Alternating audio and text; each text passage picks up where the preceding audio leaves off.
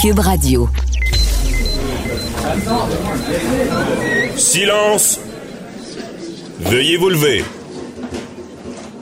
La cour présidée par l'honorable François-David Bernier est déclarée ouverte. Entrez dans les coulisses de la justice. Écoutez, vous serez pas jugé. Ils appellent à la barre les acteurs de l'actualité. Oui, votre honneur. Avec François-David Bernier. Avec François-David Bernier. Avocat à la barre. Cube Radio. Bonjour, bienvenue à l'émission. euh, dernière fin de semaine de la saison. Euh, donc, euh, pour vous, aujourd'hui, on parle d'un sujet qui revient et revient. Les féminicides au Québec, un mauvais film qui rejoue. Nous devrions imposer le bracelet électronique à ceux qui s'engagent à des mandats de paix. On en parle avec Daniel Cléroux, policier à la retraite. Ensuite, euh, le Canada n'a toujours pas de liste noire pour les entreprises chinoises. Et oui, les Américains l'ont fait. Il y a peut-être euh, Jean-Paul Boilly qui nous parle de cette liste qui pourrait y avoir avec des entreprises chinoises. Euh, vous savez, les crimes peuvent être commis sur les réseaux sociaux et sur TikTok plus particulièrement ce site où est-ce qu'on peut mettre des vidéos. Ben, il y a Jasmin Lemire qui est accusé pour des propos controversés, même euh, des, des propos haineux. Il y a Maître Nada Moumefta qui nous en parle. Euh, pour termi- terminer l'émission, euh, toute qu'une histoire dans, au Guatemala, euh, le massacre de Las Dos RS. C'est un massacre de villageois. On veut justice. On veut que la justice soit faite. Il y a Avocats sans frontières qui demande au gouvernement canadien de poursuivre en justice un des auteurs de ce massacre. Et il y a Maître euh, Pascal Paradis qui nous en parle. Votre émission commence maintenant. Vous écoutez Avocat à la barre. Encore un autre féminicide au Québec. On dirait un film qui rejoue, joue et rejoue. Euh, même, on, se demande comment faire pour éviter ces drames-là. À certains moments, on dit, bah, c'est difficile à éviter. Peut-être pas tant que ça. Il y a peut-être des solutions. Il faut en parler. Euh, il y a cette, euh, cette dame à Limoilou donc, et qui a été assassinée. Nathalie Piché, 55 ans. Imaginez-vous donc qu'elle a déjà confié à, à d'autres personnes une relation malsaine. C'est une situation qui était euh, euh, quand, connue parce qu'on sait qu'il y avait des accusations au départ et que par la suite, les accusations sont tombées, mais euh, a persisté euh, ce qu'on appelle un 810. 810, c'est le mandat de paix, donc euh, c'est l'article du Code criminel qui dit que quelqu'un s'engage à garder la paix. Et je l'ai déjà fait dans des dossiers. On négocie quand, quand la preuve n'est pas si ben, accablante ou des dossiers un peu plus petits. On va dire euh, que, bon, on, demande au procureur, laisse tomber les accusations, euh, mon client va signer un engagement de garder la paix, puis le 810. Bon. Problème, déjà, devrait pas, ça devrait pas être possible en matière de violence conjugale. Je vous le dis tout de suite, là. C'est trop dangereux. Et euh, pour ceux qui disent Ah, elle a essayé de retirer sa plainte ou elle aurait retiré sa plainte, ce qui fait que le ministère public, le procureur de la Couronne, n'a plus de preuves, donc ne peut pas con- continuer le dossier. Mais c'est pas vrai, ça. Je veux dire, ces dossiers-là, en matière de violence conjugale, c'est connu. Le procureur de la Couronne peut continuer le dossier en faisant une autre preuve circonstancielle que par le, plaignant. Parce que souvent ça, c'est le syndrome qu'on appelle de Stockholm, de, de quelqu'un qui est violenté, qui retourne vers son agresseur et euh, ils reprennent et là, ils veulent retirer les plaintes, mais le pire peut arriver par la suite. Euh, et, et dans ces cas-là, je pense qu'ici, pour on va dire, euh, blâmer, oui, il y a un certain. chialer sur ça, il, faudrait être plus vigilant quand ça concerne la violence conjugale. Et là, moi, je suis consterné de voir qu'on a un cas d'accusation de retrait et euh, qu'on n'ait pas continué le dossier malgré tout. Et ces 810-là, comment les faire appliquer parce que malheureusement, quand l'individu est rendu chez la victime, il est trop tard. Ça relance tout le débat des bracelets, électroniques. Je vais vous dire qu'est-ce qu'on attend. Ça marche partout dans le monde. Pourquoi pas ici? il y a France, Espagne, États-Unis. on, est, on est meilleur au Canada. On sait pas, on ne peut pas utiliser ça. Longue introduction, mais j'ai un invité avec moi qui est très pertinent pour ce sujet-là. Vous connaissez Daniel Cléroux, policier à la retraite, euh, spécialiste des affaires policières. Bonjour, Daniel. Bonjour, M. Bernier. Vous allez bien? Ben, ça va bien. J'ai mis mon grain de sel. J'ai parlé du bout, du bout un peu avocat criminel, mais bon, parlons maintenant du bout de la partie, si on peut dire, policière. Toujours la même question qui revient. Comment les policiers peuvent faire pour protéger des victimes potentielles? Parce qu'on sait, tant qu'il n'y a pas de, crime commis, euh, c'est difficile d'intervenir puis protéger les victimes. Bon, il faut comprendre que les policiers, dans les cas de violence conjugale et euh, qui amènent à des féminicides, qui est un meurtre, qui est la personne qui est le conjoint ou l'ami proche d'une autre personne, généralement c'est la femme, la victime, ben, se fait tuer. Bon, euh, au Québec, on en a peut-être un petit peu moins. On en a recensé quoi? C'est notre 13e qu'on a? Là, euh, c'est départ, on a passé le 13e. C'est peut-être le 14e. Là. 14e. Bon, ben, si je te fais une référence, en France, il y en a eu 200, je pense, l'année passée. Mais ça, c'est pour la France au complet. C'est que nous, au Canada, on parle qu'on a 13, 14, mettons, au Québec. Ben, multiplie ça par 10 provinces, on est à 140, on n'est pas bien mieux qu'eux autres, là, quand tu regardes tout ça. Mhm. Bon. Et eux, ils ont, instauré le bracelet, parenthèse. Est-ce qu'on a vu une diminution ou, euh, on ne sait pas? Ou... Ben, j'ai pas cette, statistique-là. Mhm. Mais ce qu'il faut comprendre, c'est que la les policiers, lorsqu'ils interviennent dans les cas des violences conjugales, nous, là, on est en gestion de crise. Hein? On intervient quand ça brasse puis quand les gens appellent. Mm-hmm. Bon, là, tantôt, je t'écoutais dire euh, les gens retirent leur plainte, ils décident de ne pas y aller. On sait maintenant que les policiers ont le, euh, l'obligation de procéder dans des matières de violence conjugale lorsqu'ils constatent qu'il y a eu violence. Ils n'ont ont pas le pouvoir discrétionnaire de dire oui, madame, vous ne voulez pas porter plainte, on ne le fera pas. Non, c'est ça. Dans le fond, pour bien comprendre, c'est que c'est la police qui dépose la plainte parce qu'elle peut le faire. Oui, la police dépose la plainte et c'est le procureur, le DPCP, qui décide qu'est-ce qu'ils font avec. Évidemment, c'est des drôles de dossiers parce qu'on sait qu'on a des victimes qui sont fragiles et puis qu'ils se présentent à la cour et considérant l'amour qu'ils ont pour leur conjoint, la peur qu'ils ont pour leur conjoint, la peur de la récidive qu'ils ont, bien, souvent ils vont dire Ah oui, mais vous savez, il y a des belles annonces de ce temps-là là, qui passent à la radio, mm-hmm. à la télévision, ce qu'on en parle. Les gens décident de, porter de, retirer leur plainte ou bon, évidemment, on se ramasse avec un 810 où il y a une interdiction de communiquer.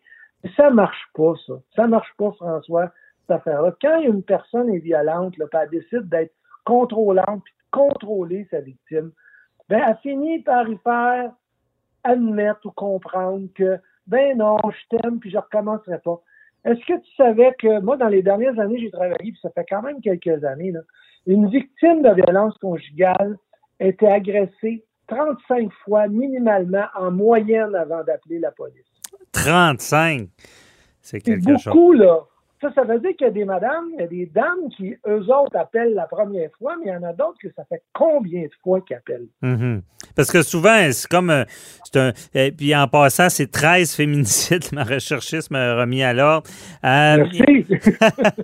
Euh, et, ils sont un peu. tu sais, parce que les maisons d'hébergement pour femmes, puis il n'y a pas si longtemps, j'avais fait une entrevue avec euh, quelqu'un qui était en charge et il me disait qu'il manquait de budget. Mais ces femmes-là, ils ne savent pas où aller, ils ne savent pas quoi faire, ils ne savent pas comment sortir du milieu où est-ce qu'il peut y avoir de la violence, mais aussi une sorte de, contrôle financier sur eux. Là. Oui, effectivement. Puis euh, le contrôle est tellement grand que finalement, ils n'osent plus rien faire ou ils peuvent plus rien faire, puis ils pensent qu'ils peuvent pas s'en sortir. Mais le gouvernement nous amène toutes sortes de, nouvelles résolutions en nous disant on va mettre beaucoup d'argent là-dedans, on va aider le milieu à pouvoir. Moi, je pense qu'on travaille à l'envers. Euh, la prévention de la violence conjugale, c'est pas quelque chose de simple. Ça fait des années qu'on en parle, puis ça s'est pas fait. Mhm. Tous les organismes là, qui travaillent alentour des femmes qui sont victimes, ils sont toujours là après. Ils sont jamais là avant. Mais c'est sûr, ils n'ont pas les budgets pour travailler. C'est là-dedans qu'il faut y aller. Il faut y aller parce que pour les, avec les organismes qui peuvent aider les femmes, mais aider les hommes aussi qui sont violents de Mhm. Les. de- c'est- on ne sera pas capable de toutes les prévenir, ça on le sait. Puis il y a des fois, on les, on les voit pas venir. Mhm. Mais la police, elle peut pas le savoir d'avance, mais ces organismes-là le savent parce que les dames vont parler avec ces organismes-là et là, il faut que ça parte. Il faut vraiment que ça parte là. Mais on attend que ça soit plus loin. Puis là, on, on les aide. On a créé des maisons d'hébergement. C'est encore qui qui est obligé de sortir de la maison?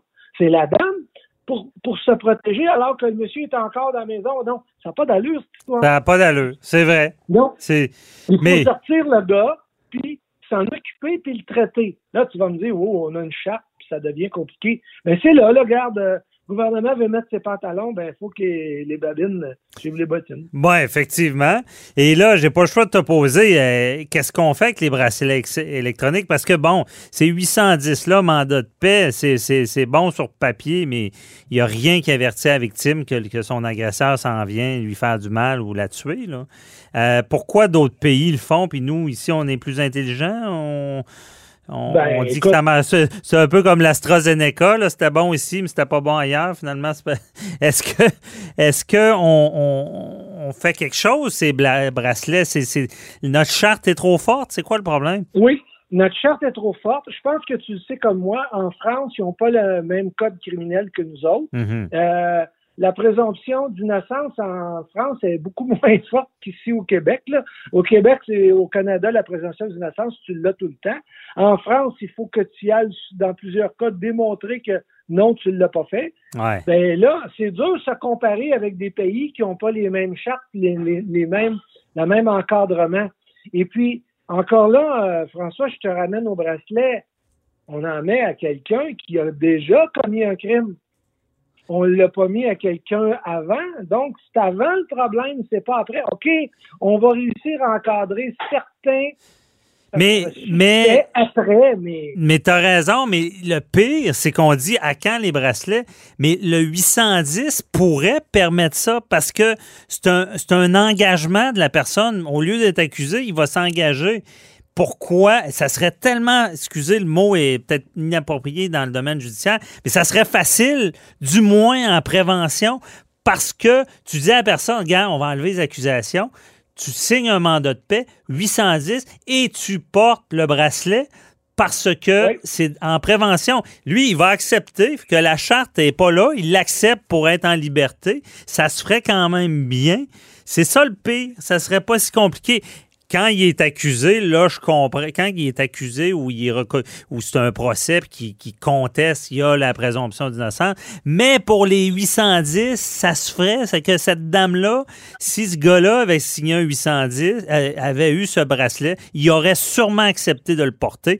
Puis peut-être on serait Oui. ailleurs. Ouais.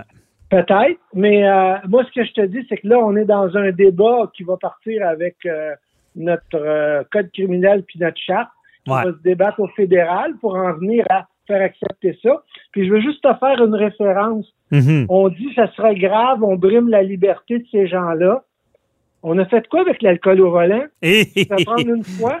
On te Hey, met un on- appareil on- dans ton auto. On t'en- on a trouvé des solutions qu'on appelle parce On- que le monde qui ont ça dans l'auto, euh, ils n'ont pas le choix. C'est Moi, comme ça. j'appelle ça de la volonté politique. Là, présentement, elle n'est pas là. On a des conservateurs qui proposent quelque chose au fédéral.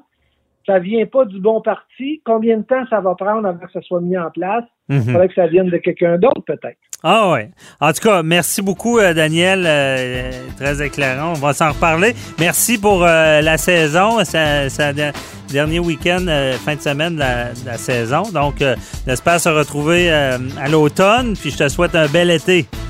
J'espère bien. Puis pour ce qui est de nos violences conjugales, j'espère que le, le lever du déconfinement va permettre aux gens de respirer puis qu'on Ouais. verra un peu moins. Ah, j'espère aussi. Merci beaucoup, euh, Daniel. Bye bye. Merci, votre dernier. Bonnes vacances. Bonnes vacances.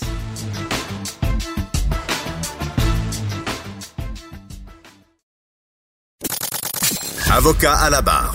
Avec François-David Bernier. Avec François-David Bernier. Le Canada doit émettre une liste noire d'entreprises chinoises qui pourraient avoir un lien avec euh, l'espionnage euh, ou euh, des activités militaires. Donc, euh, comme ça existe déjà aux États-Unis, il y a vraiment une liste d'entreprises qui sont suspectes de pouvoir euh, euh, avoir des liens avec le militaire ou espionner. On a vu ça ici avec l'histoire euh, Huawei, les cellulaires là, qui ont, Des gens avaient peur d'être espionnés.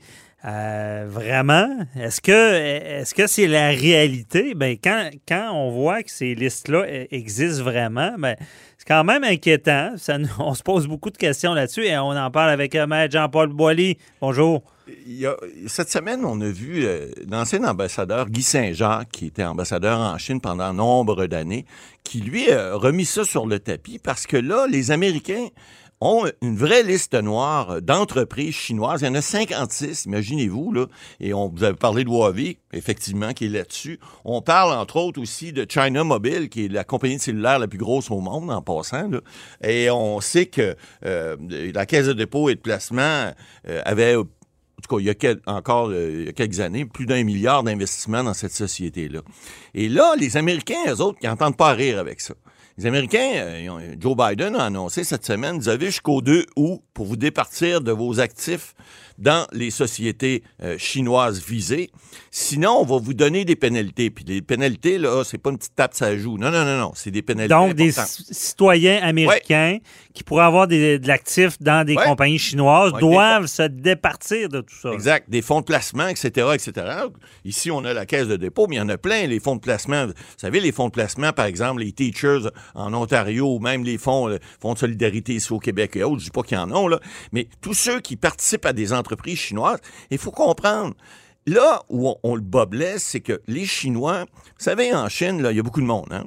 Euh, mais il y a moins de 1% de la population qui est riche, peut-être un 20 de classe moyenne, le reste, c'est des pauvres. Pourquoi? Parce que le pouvoir contrôle tout, ou à peu près tout. Et le pouvoir se retrouve à peu près partout. Le Parti communiste, c'est pas compliqué. Là. Parti communiste chinois, moi, j'ai eu une entreprise avec les Chinois, mes belles années de 2004 à 2006. là. Je peux vous dire que la corruption, on connaît pas ça ici au Canada. En Chine, c'est institutionnalisé. C'est, tu es du bon côté de la clôture, tu fais partie du 1% tu fais partie de la gang de chanceux. Vous savez qu'il y a plus de millionnaires en Chine qu'en a aux États-Unis. hein. Puis c'est pas normal, pourtant. Dit, C'est un pays communiste. Mais non, si t'es du beau côté du pouvoir, tu vas être, tu vas te faire entre guillemets graisser, faut pas dire euh, payer au noir parce qu'il faut pas dire le mot noir, mais il reste que tu vas obtenir beaucoup plus de faveurs et d'argent et de facilité que si t'es pas du bon côté ou si tu fais pas partie de la liste, la courte liste qu'on appelle en anglais la short list. Ça, ce sont des gens qui euh, se font euh, euh, se font verser carrément des, des subsides via des, entreprises qui sont des, sociétés chinoises qui font partie. euh, écoutez, là, j'ai un moment donné, moi, on avait une société là-bas, je vous le dis, une d'entreprise au niveau minier, et un moment donné, mon directeur général m'avait dit écoutez, il y a trop de monde à payer ici. Il faudrait voir avec le gouverneur de l'État, s'il faut-tu réellement payer tout ce monde-là? On avait une liste d'à peu près 400 personnes à payer, alors qu'il n'y en avait pas euh, 200 qui travaillaient. Les autres, c'était tous des gens qu'il fallait payer parce que c'était une liste qui avait été donnée. Et, et- et ils ne travaillaient pas. Le gouverneur est revenu après en me disant Ah, ben là, écoutez, on, va, on a enlevé au-dessus de 150 noms sur la liste. Il en restait peut-être 200 quels, donc 200 qui travaillaient, 50 qui travaillaient pas. Ben, vous me croirez pas, on a sauvé à peu près 2% de ce qu'on payait avant. Alors, ça est revenu exactement au même, sauf que les 50 qui travaillaient pas avaient euh, ajusté leur revenu en fonction de- des, des montants. Ils, ils prennent des pourcentages. Alors, ça fonctionne comme ça. C'est la corruption à peu près institutionnalisée à peu près partout. Et puis, c'est quand tu es du côté du pouvoir, ce qu'ils font les Chinois pour pas que le peuple crie, c'est pas bête, hein? Ce qu'ils font, eux autres, là, ils connaissent ça. Alors, ils en prennent un de temps en temps. Ils prennent un haut dirigeant quelque part, puis ils disent Ah, toi, t'es corrompu, toi, t'as fait quelque chose de mauvais. Ils le prennent, ils le condamnent à 15-20 ans de prison. C'est pas important, c'est pas grave. C'est, on dit en anglais once in a while, c'est un cas parmi tant d'autres, et puis on règle ça comme ça. Or, nous, les, les, les, les gens au Canada, aux États-Unis, et Biden a compris ça, et d'autres l'ont compris, dans la loi canadienne, est-ce que le- le- le- le- l'ancien diplomate, M. Saint-Jacques, disait cette semaine, il disait, ça serait intéressant qu'on fasse comme les Américains. Pourquoi? Parce que c'est, c'est, c'est encourager la corruption. Écoutez, Ben, les, Chinois, là, c'est pas compliqué, c'est l'hégémonie mondiale. Ils sont rendus partout. Mais est-ce qu'on doit participer à ça? Est-ce qu'on doit les encourager? Évidemment, la balance commerciale du Canada, vous me direz, Maître Bernier, vous allez peut-être m'en parler, euh, on, on est pas mal plus de produits chinois qu'on produit des produits canadiens qu'on exporte en Chine. Ça, Ouais. c'est clair. Mais il reste que est-ce qu'on doit continuer à encourager tout ça? M. Saint-Jacques dit cette semaine, fort à propos, ça prend une liste noire comme aux États-Unis. Il faut arrêter d'encourager ça. Puis là, les, les fonds int- intéressés, on parle de la Caisse de dépôt, on parle de, de, de- de multitudes de fonds canadiens.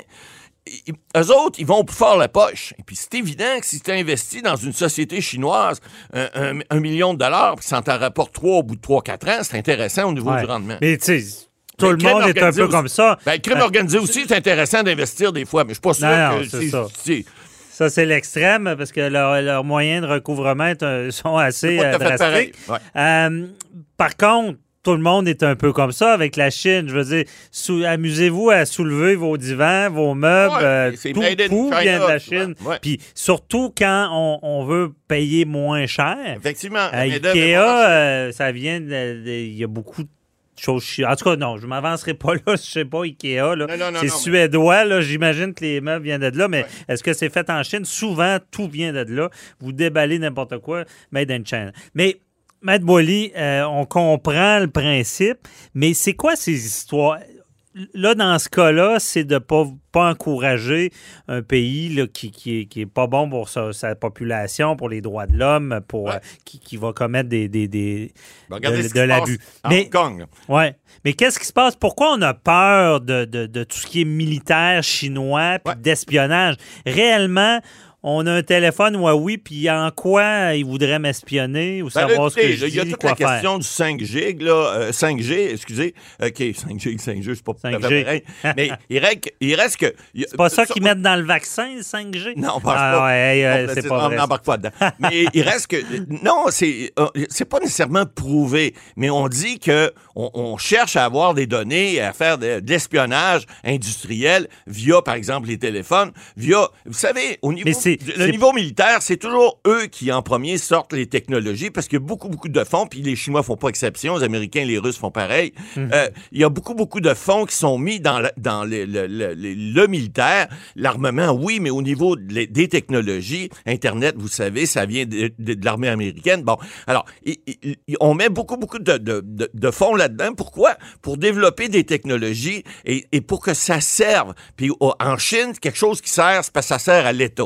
Alors, si on, veut développer des entreprises là-bas, puis qu'on sait que ces entreprises-là peuvent avoir un certain pouvoir, entre guillemets, de développer certaines technologies qui vont être parle pas juste au niveau militaire, ça peut être au niveau aussi des connaissances. Vous savez, un produit, vous sortez un produit ici, euh, deux, trois jours après, il va être copié en Chine. Alors, c'est pas long, là. Eux autres, les, les- les droits d'auteur, tout ça, on s'en fout. Non, c'est ça. Bon, mais il reste que c'est important parce que si on continue d'encourager, c'est un peu comme, je fais une parodie un peu, mais c'est un peu comme si on continuait d'encourager les entreprises qui investissent dans des paradis fiscaux puis ils payent pas d'impôts, ou encore pire, on encourage des entreprises qui sont liées au crime Alors, c'est un peu ça. Je charrie un peu, encore une fois. Traduisez-moi pas en chinois. Je veux pas me ramasser avec, les deux Michael en, prison. Je suis content d'être allé là les, dernières fois en 2006, puis que mon titre, il ne savait pas à l'époque. Mais ce que je veux dire, c'est que faut faire attention.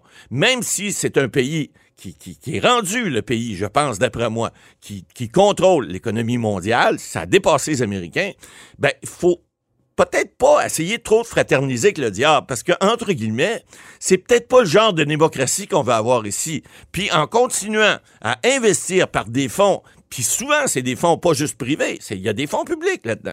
Alors, la Caisse de dépôt, on parle d'un fonds public. hein.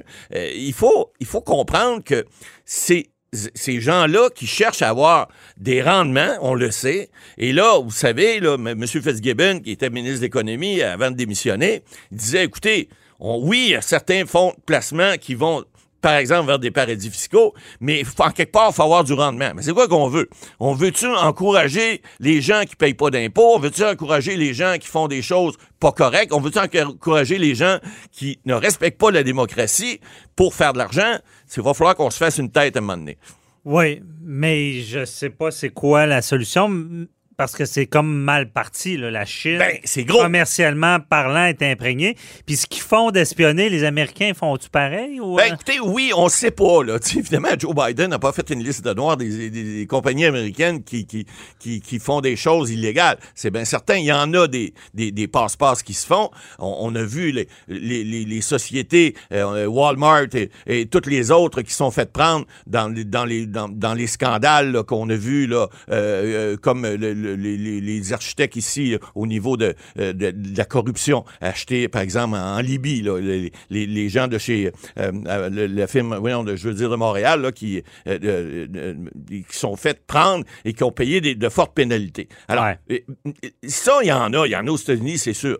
Mais lorsque c'est institutionnalisé, comme certains pays. Puis je vous dis la Chine, euh, il y en a un cette semaine qui s'appelle, euh, ici on en mange, Poutine, euh, c'est pas mal aussi institutionnalisé, mais c'est fait peut-être plus subtil en Russie. Les oligarques qui, qui, qui, sont, qui sont, sont fait tout tasser par Poutine, puis il en a nommé des nouveaux. Mais il reste que c'est une façon de procéder qui est aussi institutionnalisée, puis c'est dur à tasser, parce que ce sont des, hégémonies mondiales, c'est très difficile à tasser. Mais c'est difficile à à, penser.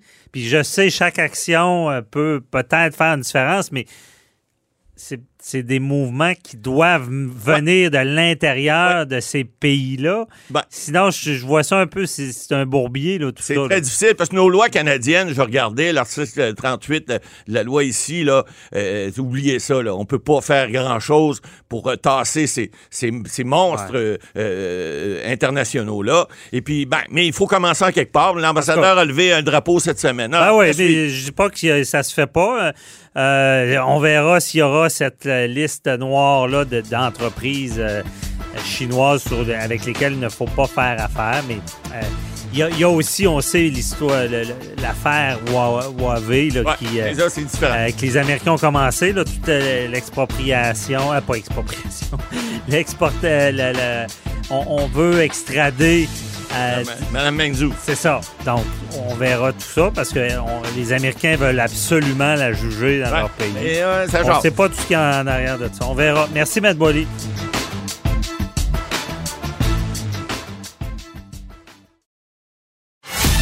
Avocat à la barre. Alors, je procède à la lecture du verdict. Avec François-David Bernier. Les meilleures plaidoiries que vous entendrez. Cube Radio. Vous pensez que vous pouvez écrire ce que vous voulez sur le web, sur les réseaux sociaux. C'est pas grave, je suis en bobette derrière mon ordinateur. Il y a personne qui va venir me le dire. Euh, ou vous pensez que vous pouvez faire des petites vidéos puis dire n'importe quoi, n'importe comment, viser du monde. Eh bien, j'ai une petite nouvelle pour vous. Non, ça marche pas comme ça. C'est rendu un vrai fléau en 2021. Il y en a qui croient vraiment qu'ils peuvent tout dire sur le web. Et euh, même sur TikTok, parce que là, il y a un jeune, euh, Jasmin Lemay, qui est accusé euh, formellement parce qu'il a tenu des propos haineux et des propos qui se disaient pas vis-à-vis des enfants. on en parle avec Maître Nada Boumefta qui est avec nous. Bonjour. Oui, bonjour pour la dernière de la saison. Oui, dernière. attention en ligne. et la dernière et non la moindre, parce que là, on parle d'un sujet bon, qui, revient toujours dans l'actualité, mais je t'ai intéressé là, sur TikTok. Là, à Nada, TikTok, euh, pour euh, nos, auditeurs plus vieux, là, c'est quoi? là? C'est des vidéos. Alors, TikTok, c'est une plateforme où il y a euh, beaucoup, beaucoup de jeunes qui sont inscrits. les statistiques, entre autres, de la France parlent d'à peu près 11 millions de jeunes entre 16 et 24 ans qui y sont. Donc, on pourrait comparer à peu près en proportion ici au, Québec, euh, les jeunes qui sont connectés, ce sont des courtes vidéos, parfois des danses, euh, des petites recettes euh, à cuisiner, des choses comme ça, ou des clips qui sont drôles, et ça défile. C'est un roulement finalement de séries de vidéos. Mais certaines personnes peuvent utiliser ce réseau-là pour passer des messages, par exemple, pour parler de leur culture, parler de certaines choses comme l'environnement ou autre chose, mais Mhm. aussi, mais malheureusement, parler de choses qui sont controversées et qui peuvent mener à des accusations criminelles, comme ici, euh, il est accusé, en fait, plus spécifiquement d'avoir troublé l'ordre public, euh, c'est-à-dire d'avoir tenu des propos haineux et à caractère sexuel sur une plateforme où on sait qu'il y a des mineurs, on sait que ça peut viser euh, un type de clientèle qui est vulnérable et là, on s'est dit c'est assez euh, et il a été arrêté à comparu au palais de justice de Granby. Parce que lui, c'est des propos haineux. Puis heureusement, parce que moi, ça me touche cette nouvelle, parce que je- ma petite fille, elle, elle veut toujours, toujours aller, euh, j'ai une jeune, puis elle veut aller sur TikTok. puis ce que j'ai vu comme vidéo, ça avait l'air, euh, tu sais, des, des, des- petites blagues, des petites affaires cute, Mhm. là. Fait que je m'attends même, je suis surpris de voir que ce que quelqu'un peut faire à peu près ce qu'il veut sur TikTok. là. Lui, ça a été le cas. Il C'est quoi qu'il a fait exactement pour qu'il y ait des, des accusations? C'est quoi ses propos haineux? Là? Pour le moment, je pourrais pas en donner euh, les quotes euh, et Mhm. de me réserver de ne pas les faire euh, au grand public Ouais. ou sur les ondes, mais euh, on sait à tout le moins qu'il y a eu des, accusa- des accusations, des appels, en tout cas, à la police à plusieurs reprises par plusieurs utilisateurs, dont des parents qui ont vu passer et défiler ce type de, de contenu-là sur les réseaux. Et quand on, entre autres, la police a tenu compte du fait qu'il s'adressait à des jeunes et que c'était des propos euh, qui peuvent venir troubler. Et ça, ça va être très intéressant de voir sur quels éléments essentiels ils vont s'appuyer, euh, l'ordre public et le coupable de cette infraction-là.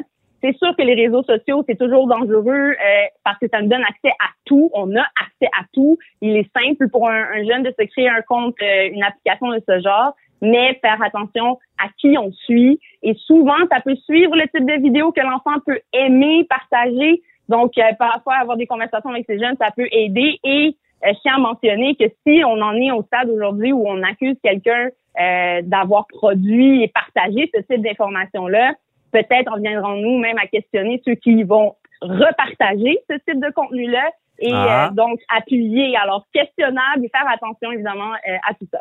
C'est intéressant le, le- de repartager. Ça pourrait être un crime? Exact. Est-ce que ça impliquerait, par exemple, la personne euh, dans le, partage de ce message haineux-là? Est-ce qu'elle pourrait se retrouver accusée au criminel de ça? Ce serait vraiment intéressant. Mais là, c'est une des premières causes, en tout cas, qui vient de TikTok, de contenu euh, qui a été publié. Alors, à suivre et à voir euh, après sa comparution, là, les déroulements de ce dossier-là. Ben oui. Il sera déclaré coupable de cette infraction-là et quelles preuves sera présentées devant le tribunal. Mais à tout le moins, on en comprend le message clair que ce qu'on dit et ce qu'on propage comme message, donc le contenu de ce qu'on partage, euh, les policiers sont en ligne. Ça, ça nous démontre premièrement qu'ils sont connectés.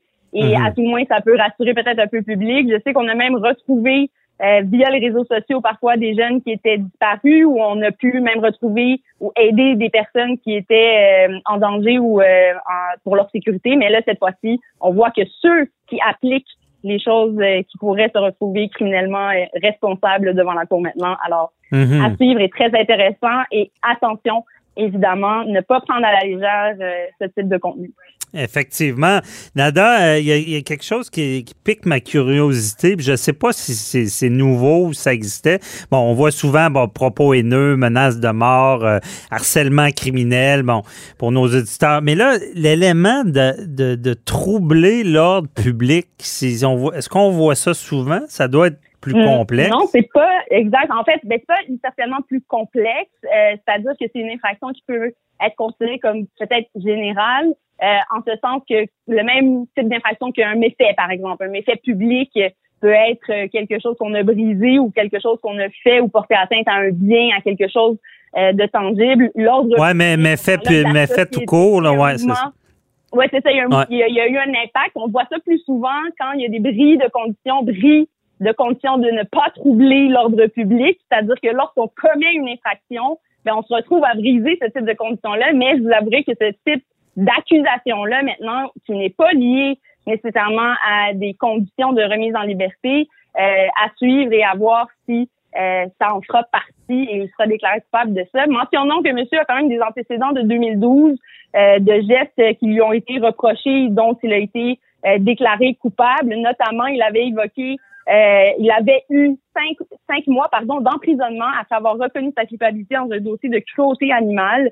Il aurait admis avoir décapité deux chiens et avoir lancé un chat dans la rivière Saint-François. Donc, les policiers ont fait le lien également avec son passé pour démontrer cet élément-là de trouble d'ordre public en diffusant des messages haineux. C'est dégueulasse. C'est dégueulasse. Hey, c'est du Rocco Magnota. Euh... Ben, c'est ce que j'allais dire. Ça ressemble beaucoup à ce type de cas-là, effectivement, qu'on a connu à l'époque et où les vidéos, c'était le commencement finalement des réseaux sociaux et des partages sur Facebook. Les vidéos et photos de Lucas Magnota, entre autres, ont fait référence aux vidéos, euh, ou c'est en tout cas, aux plusieurs vidéos en fait, euh, dont un python qui mange des chatons. Désolé, mesdames et messieurs, pour l'image, mais euh, ça faisait partie effectivement de choses qui euh, ne ben, sont pas du contenu qui est euh, finalement légal en ligne. Là. Donc, les policiers, effectivement, peuvent flaguer ce type de, de vidéos-là. Ils sont capables de retracer la source, donc celui qui le produit, euh, de bien ça peut mener à des accusations. Ben oui, puis c'est inquiétant parce que, bon, je veux pas faire de mauvais parallèles, mais c'est une réalité que les experts parlent. Souvent, les, les gens qui ont un, profil euh, psychopathique, qui appellent un psychopathe, va commencer par tuer des animaux. Et ça, euh, là, je pourrais pas me prononcer. non, non, non, on spécule, on est en analyse, mais... on spécule, mais effectivement, quand on voit des gestes qui, qui ont été posés ou été admis en ce sens-là, euh, ça peut effectivement lever des, drapeaux rouges, euh, peut-être pour donner plus de support à ces gens-là. Et on peut se questionner est-ce que vraiment euh, via les accusations criminelles, c'est comme ça qu'on va permettre à cet individu-là de régler ces troubles-là et d'éviter, parce qu'on s'entend, il ne sera pas détenu toujours et la sentence qu'il aura, peu importe ce qui sera retenu là, une fois sa culpabilité dans ce dossier-là, euh, on s'entend, cette personne-là va refaire partie de la société et on veut, on voudrait pas certainement que ça dégénère comme histoire de, de Magnota. Ben, mais ne faisons pas là d'amalgame, mais non, non, non. faire attention, puis il faut voir et peut-être effectivement du support psychologique pour ces gens-là serait nécessaire. Et comme avocat de la défense, c'est un angle en tout cas que je regarderais avec euh, mon client pour euh, trouver une finalité autre dans le dossier. Là. Parce que tu dis la, la première chose, c'est qu'il y a besoin d'aide. Probablement. C'est quelque chose, en tout cas, qu'il faut voir, mais la première chose, c'est d'admettre évidemment les faits lorsqu'on commet ce type de geste-là. Alors, euh, si le client nie ou il y a une possibilité de défense, par exemple, on, est dans un autre portrait. Mais quand on a de la preuve comme ça qui est évidente, euh, euh, à ce mhm. moment-là, il y a tout un processus à travers lequel on, doit passer. Mais l'admission et le travail sur soi est aussi un cheminement en droit criminel qu'on essaye d'amener, mais à suivre. Mais ce que j'accroche trop là-dessus, là, les décapiter des animaux, ben, c'est peut-être à cause qu'on est dans la semaine d'Excel d'or, puis des, des, millions de poulets qui sont euh, euh, qui sont asphyxiés, chaque semaine. J'entends un petit chien en plus. Euh, pour les amoureux des animaux, y, y a-t-il des accusations criminelles? Parce qu'on sait que le code criminel prévoit d'accuser quelqu'un qui fait de la cruauté animale. C'était-tu là-dessus, ces, ces accusations qui a été reconnues coupables? Oui, oui, il y a déjà eu des accusations euh, en ce type-là de cruauté animale. On en voit malheureusement beaucoup euh, à la Cour euh, municipale de Montréal. C'est des types d'accusations qui peuvent être portées. Mhm. il faut rappeler aux gens que lorsqu'on a des animaux, évidemment, c'est une responsabilité qu'on accepte d'en prendre soin. Et si on n'en prend pas soin, on peut se retrouver effectivement devant les tribunaux. Mais là, dans ce cas-là, où c'est évident qu'il y a maltraitance sur les animaux, oui, il peut y avoir des accusations portées. Mais c'est de retrouver celui qui a produit le vidéo, qui l'a fait, euh, qui peut être euh, un défi pour la police. Mhm. Il nous reste à peu près une minute et demie, Nada. Je ne sais pas si tu de répondre à la question. La ligne là, des, des, des, propos haineux, des menaces, c'est où à peu près? C'est quand quelqu'un commet ce genre d'acte-là? Mais c'est sûr que lorsqu'on l'écrit, il y a quand même une partie euh, qui est rédigée, les mots peuvent pas parler. Oui, c'est de la preuve, les vidéos, ce qu'on partage comme contenu, ce qu'on indique, ce qu'on euh, dégage comme euh, propos ou même parfois certaines personnes vont aller dans des euh, propos justement haineux. souvent, c'est assez clair. la ligne est assez évidente. là, il faut se questionner à quelle, quelle est l'ampleur de tout ça. Je sais qu'un individu ici qui a été accusé parce que c'était à répétition et fait à plusieurs reprises avec des messages quand même qui étaient très clairs. Mhm. C'est de là que les accusations ont été portées. Donc, il y a aussi tout ce contexte-là qu'il faut tenir compte. Est-ce que un simple commentaire euh, par exemple, d'insultes de quelqu'un qui vient de nous écrire.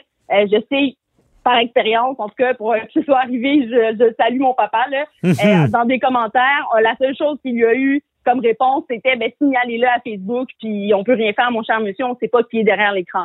Ouais. Mais quand on a un visage, quand la personne est capable de la retracer, que c'est des propos vraiment clairs, euh, évidemment, euh, il peut y avoir des liens qui peuvent être faits, mais là, de dire la ligne entre tel mot et tel mot, c'est vrai que chaque cas est un cas d'espèce, il faudrait voir les circonstances, mais c'est le type de choses qu'on va évaluer aussi dans des dossiers comme malheureusement les gestes euh, qui ont été portés. Là, je fais un lien avec ça, mais à London, euh, avec la famille, euh, le- le- l'individu a été accusé de terrorisme formellement, donc on est capable de faire un lien euh, entre des propos qu'il aurait peut-être tenus en ligne ou un mouvement qu'il aurait suivi et les actions qu'il a portées spécifiquement euh, contre cette famille-là. Donc, c'est ce type de, de Mhm. lien-là qu'on va essayer de faire, évidemment, avec les, euh, les propos qui peuvent être euh, tenus. Et c'est un peu la même chose qu'on fait avec les menaces. Il y a toujours des circonstances euh, Ouais. autour de ça, comment ça a été tenu, quels mots ont été utilisés, euh, envers qui ça a été euh, prononcé. Donc, euh, tous ces éléments-là deviennent importants.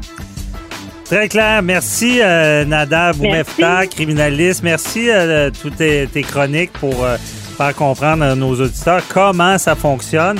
Et euh, bon, on espère se retrouver euh, la saison prochaine à l'automne. Je te souhaite un bel Oui, été. au plaisir. Bye bye. Merci beaucoup à vous aussi, à tous et à toutes. Au revoir.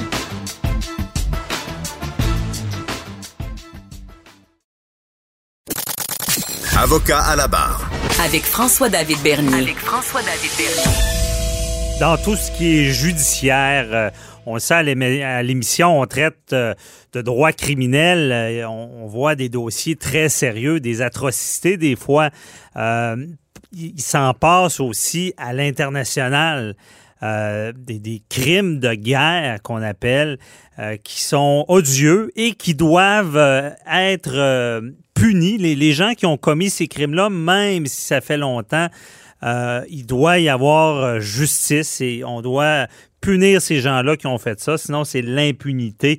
Et euh, Avocats sans frontières, mercredi dernier, le 16 juin, en collaboration, avec, en partenariat avec la justice internationale, a lancé un appel au gouvernement canadien pour agir dans le dossier du criminel de guerre guatémaltèque soupçonné Georges Vincio euh, Sosa euh, Orantes, qui est présent au Canada depuis plusieurs mois.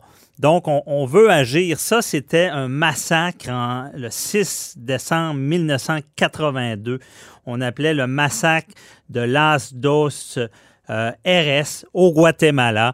Et on en parle avec euh, Maître Pascal Paradis, directeur général d'Avocats sans frontières, qui est avec nous. Bonjour, Maître Paradis. Bonjour, Maître Bernier.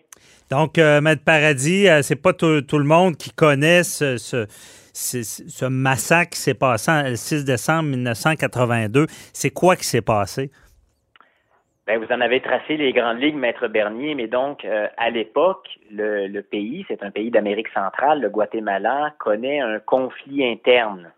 Il y a des les, les- les troupes gouvernementales qui sont opposées à des, à des, des guerrilleros euh, euh, qui euh, réclament du changement social par les armes. Et euh, le conflit dure déjà depuis une certaine époque. Et là, c'est un, c'est une dictature militaire qui s'installe à la tête du pays. Et la dictature se dit, ben là, on n'arrive pas à vaincre la guérilla. Alors, pour y arriver, on va détruire leur base d'opération. Et leur base d'opération, ça, c'est des gens tu sais, qui sont dans la jungle, qui sont dans les montagnes, loin des grandes villes. Il faut qu'ils se ravitaillent. Et ils se ravitaillent dans les petits villages, dans les petits villages d'agriculteurs euh, qui sont forcés, si vous voulez, de, de, de, de collaborer avec la guérilla. C'est pas du tout des gens qui sont engagés dans le conflit. Alors là, le, le gouvernement se dit, on va exterminer ces villages-là. Hmm. Donc, ça va, on va en finir avec la guérilla, ce qui est un plan terrible. Rien C'est moins. démontré ouais. d'ailleurs par des décisions de, de- de- de- d'un tribunal. Et là, donc, qu'est-ce qui se passait? C'est qu'il y avait des troupes, des, des troupes d'élite, des militaires surentraînés euh, qui ont commis à l'époque, donc pendant quelques années, une série malheureusement de massacres. Et celui de Las Dos Ceres, dont vous avez parlé, est un exemple, est une des plus graves illustrations. Donc, c'est en décembre 1982, cette troupe d'élite, elle arrive dans le village, ils encerclent le village, et là, ça dure, ça dure trois jours. Donc, pendant Hmm. trois jours, ils violent les femmes, les torturent, les mutilent, euh, torturent les hommes, des enfants. Et là, ensuite, c'est l'extermination qui commence de manière systématique.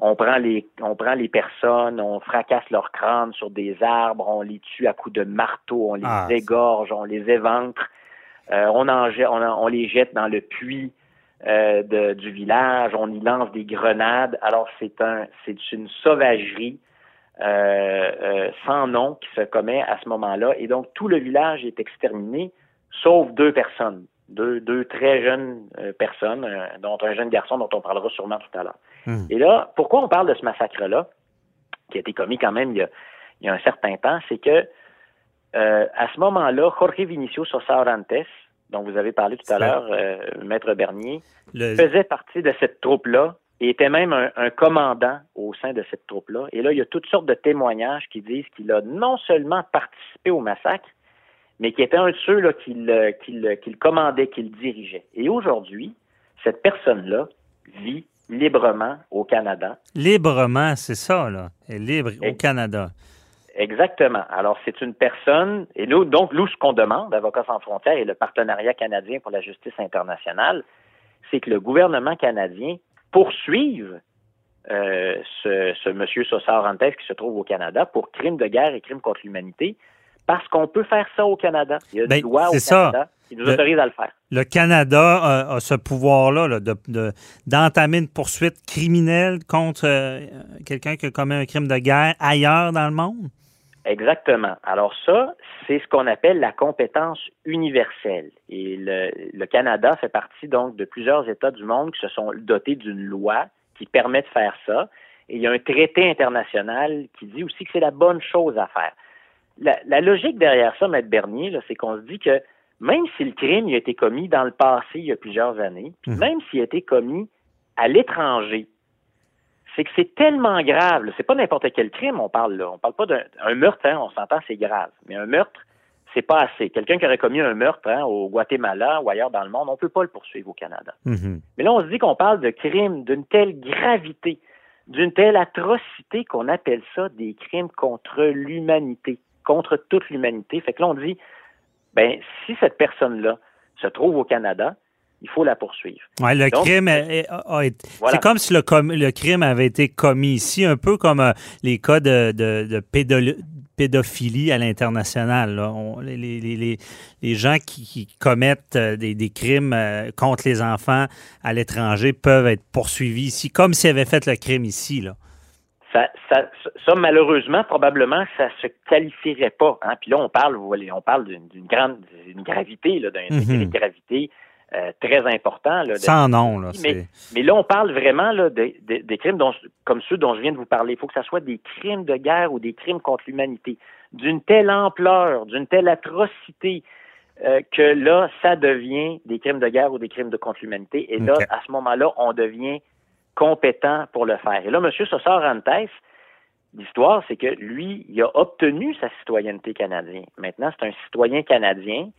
euh, et euh, il a obtenu aussi sa citoyenneté américaine. Et donc, dans les deux cas, le Mhm. gouvernement américain a dit Hey, monsieur, vous avez menti pour obtenir votre citoyenneté américaine, donc on va vous l'enlever. OK. Alors là, dans les dernières années, il était aux États-Unis parce qu'il a été jugé pour avoir menti pour obtenir sa, sa citoyenneté, parce qu'on disait, Hey, vous nous avez pas dit que vous étiez un soldat, vous nous avez pas dit que vous avez participé à des opérations militaires de ce genre-là, donc on vous enlève votre, votre Mais citoyenneté. sans le poursuivre pour le crime de guerre. là. OK. Pardon? Sans le poursuivre aux États-Unis pour le crime de guerre, c'est de lui ça, enlever la citoyenneté. OK. C'est ça la différence. On dit là, vous avez menti pour obtenir votre citoyenneté, fait que c'est ça votre infraction, c'est ça votre crime, donc vous allez en, en- en prison pour votre mensonge. On Hmm. se demande pas s'il est responsable du massacre, c'est ça la différence. Oui. Alors là, ils l'ont ils l'ont retourné au Canada parce qu'il avait obtenu la citoyenneté canadienne aussi avec le même sous les mêmes prétentions. Fait que là, il vient de revenir au Canada. Et là, le Canada dit Ah ben nous aussi, on a le même problème, M. Sosa Arantes. Vous nous avez menti pour obtenir votre citoyenneté canadienne, donc on va vous poursuivre pour mensonge, puis on va vous enlever votre citoyenneté canadienne. C'est bien. Ça, c'est entamé comme euh, procédure, mais Ça, encore... c'est entamé. Ça, c'est entamé. Mais sans, sans parler du crime de guerre ou le poursuivre pour le crime de guerre qu'il aurait commis. Là. Voilà, Maître Mhm. Bernier, c'est ça l'histoire. Là, on va pas au fond de l'histoire. La vérité sort pas. La vérité n'est pas dite. Et là, c'est l'impunité. Donc, euh, Et, et l'autre problème, Maître Bernier, c'est que des procédures de révocation de citoyenneté, là, ça peut durer très longtemps. Il y en a plein des exemples. Ça dure Mhm. deux ans, cinq ans, dix ans, quinze ans, vingt ans. Là. Il y a des dossiers qui durent depuis vingt ans. Alors, vous savez, là, des criminels de guerre, là, qui disent, moi, je veux finir mes vieux jours quelque part tranquillement. Tu viens au Canada, puis là, tu dis, ben écoute, moi, je vais mettre des bâtons dans les roues de ces procédures-là, puis j'en ai au moins pour 20 ans à faire durer ça. On peut étirer ça, là. Euh, On peut étirer ça. Nous, on dit, non, faut les poursuivre en même temps pour le crime qu'ils ont commis parce qu'on veut pas devenir un refuge pour criminels de guerre au Canada. Ben oui, ben non, ça. auditeurs, là, Parce- ils veulent, ils veulent pas savoir que leur voisin a peut-être commis parmi les pires atrocités qu'on puisse. non, non, c'est ça. Puis le c'est gouvernement arrivé. décide de pas les poursuivre. Ben oui, puis c'est arrivé dans le passé, puis euh, justice a été faite. Il y a des gens avec le système euh, nazi qui ont été euh, poursuivis des, des- des- années plus tard, où est-ce que on a finalement eu justice dans ce genre de crime de guerre-là. Euh, Maître Paradis, euh, rapidement, est-ce que, parce que, bon, les gens doivent se dire pourquoi c'est pas une poursuite, pourquoi le tribunal, le tribunal pénal international ne poursuit pas cet individu-là pour crime de guerre? Pourquoi ça serait au Canada de le faire? Est-ce qu'il y a une explication? Parce que le, la, la personne donc le- qui est soupçonnée d'avoir commis ces, ces crimes-là, M. Sossard Rantes, se trouve au Canada. Donc la première obligation du pays, c'est de dire il est chez toi, tu l'arrêtes et tu le poursuis parce qu'on veut pas l'impunité. Mhm. Donc c'est vraiment ça la règle. Dans ce temps-là, c'est pas le tribunal à La Haye que la, que, que, que la juridiction, c'est vraiment c'est le Canada qui a la responsabilité de, de faire ça. Puis c'est encore plus notre responsabilité, Maître Bernier, parce que là, je reviens à un truc dont on discutait il y a quelques minutes. Je Mhm. vous ai dit, il y a eu deux survivants de ce massacre-là. là. Tous les autres ont été exterminés. Il y avait un petit garçon de 5 ans à l'époque. Ramiro euh, Osorio Cristales. Ben aujourd'hui, lui, imaginez-vous donc, c'est un Canadien aussi. Il est Ah ouais. au Canada par après comme réfugié. Puis là, il est au Canada. Puis là, lui, il reconstruit sa vie, puis c'est un homme vraiment extraordinaire. Puis là, imaginez là, que lui, il apprend ça, que là, un de ceux qui a tué son père, sa mère, ses frères, ses sœurs, tous les Mhm. gens de son village qui a détruit sa vie, là, est en liberté au Canada, puis que le gouvernement veut pas le poursuivre. Oui. Ben, c'est Euh, l'impunité euh, totale pour des crimes. ah, on- c'est- odieux. Et c'est un témoin important et aussi, j'imagine, euh, s'il y a une poursuite. Là. C'est un, un- un témoin important, mais il était jeune à l'époque. Je vous dirais que des témoignages, là, c'est que là, comme je vous disais, il y a eu un procès aux États-Unis pour son histoire de citoyenneté, là, la, la citoyenneté qu'il a obtenue en mentant. Mhm. Alors là, dans ce procès-là, il y a d'autres soldats de l'unité d'élite qui ont témoigné. Puis des procès, il y en a d'autres aussi. Il était, il était 17 dans cette unité d'élite-là. Mhm. Puis là, il y a eu des procès déjà au Guatemala. Puis là, il y en a cinq autres qui ont été condamnés. Ben, OK. eux aussi, là, il y a eu des témoignages. Puis là, ces gens disent, il était là, M. Sossard Rantes, puis il a participé. C'est lui qui nous a ordonné de jeter les, pu- les, les, Ouais. les- le puits. déjà, il y a, y a- y a une grenade. preuve, comme on dit, un commencement de preuve, où est-ce qu'il peut y avoir des gens pour témoigner. Euh, très intéressant, et c'est tout le temps qu'on avait, euh, Maître Paradis, mais on va suivre ça avec attention. Euh, Tenez-nous au courant, voir justement si le, le- le Canada va, parce que je, je pense que vous avez raison, c'est important que le Canada euh, poursuive ces criminels de guerre-là, puis qu'on ne soit pas justement à, à les laisser en, en toute liberté. C'est certainement pas un bon exemple euh, et à donner pour un pays euh, tel que le Canada. Merci beaucoup, euh, Maître Paradis. Merci à vous, Maître Bernier. Bonne journée, bye bye. Cube Radio.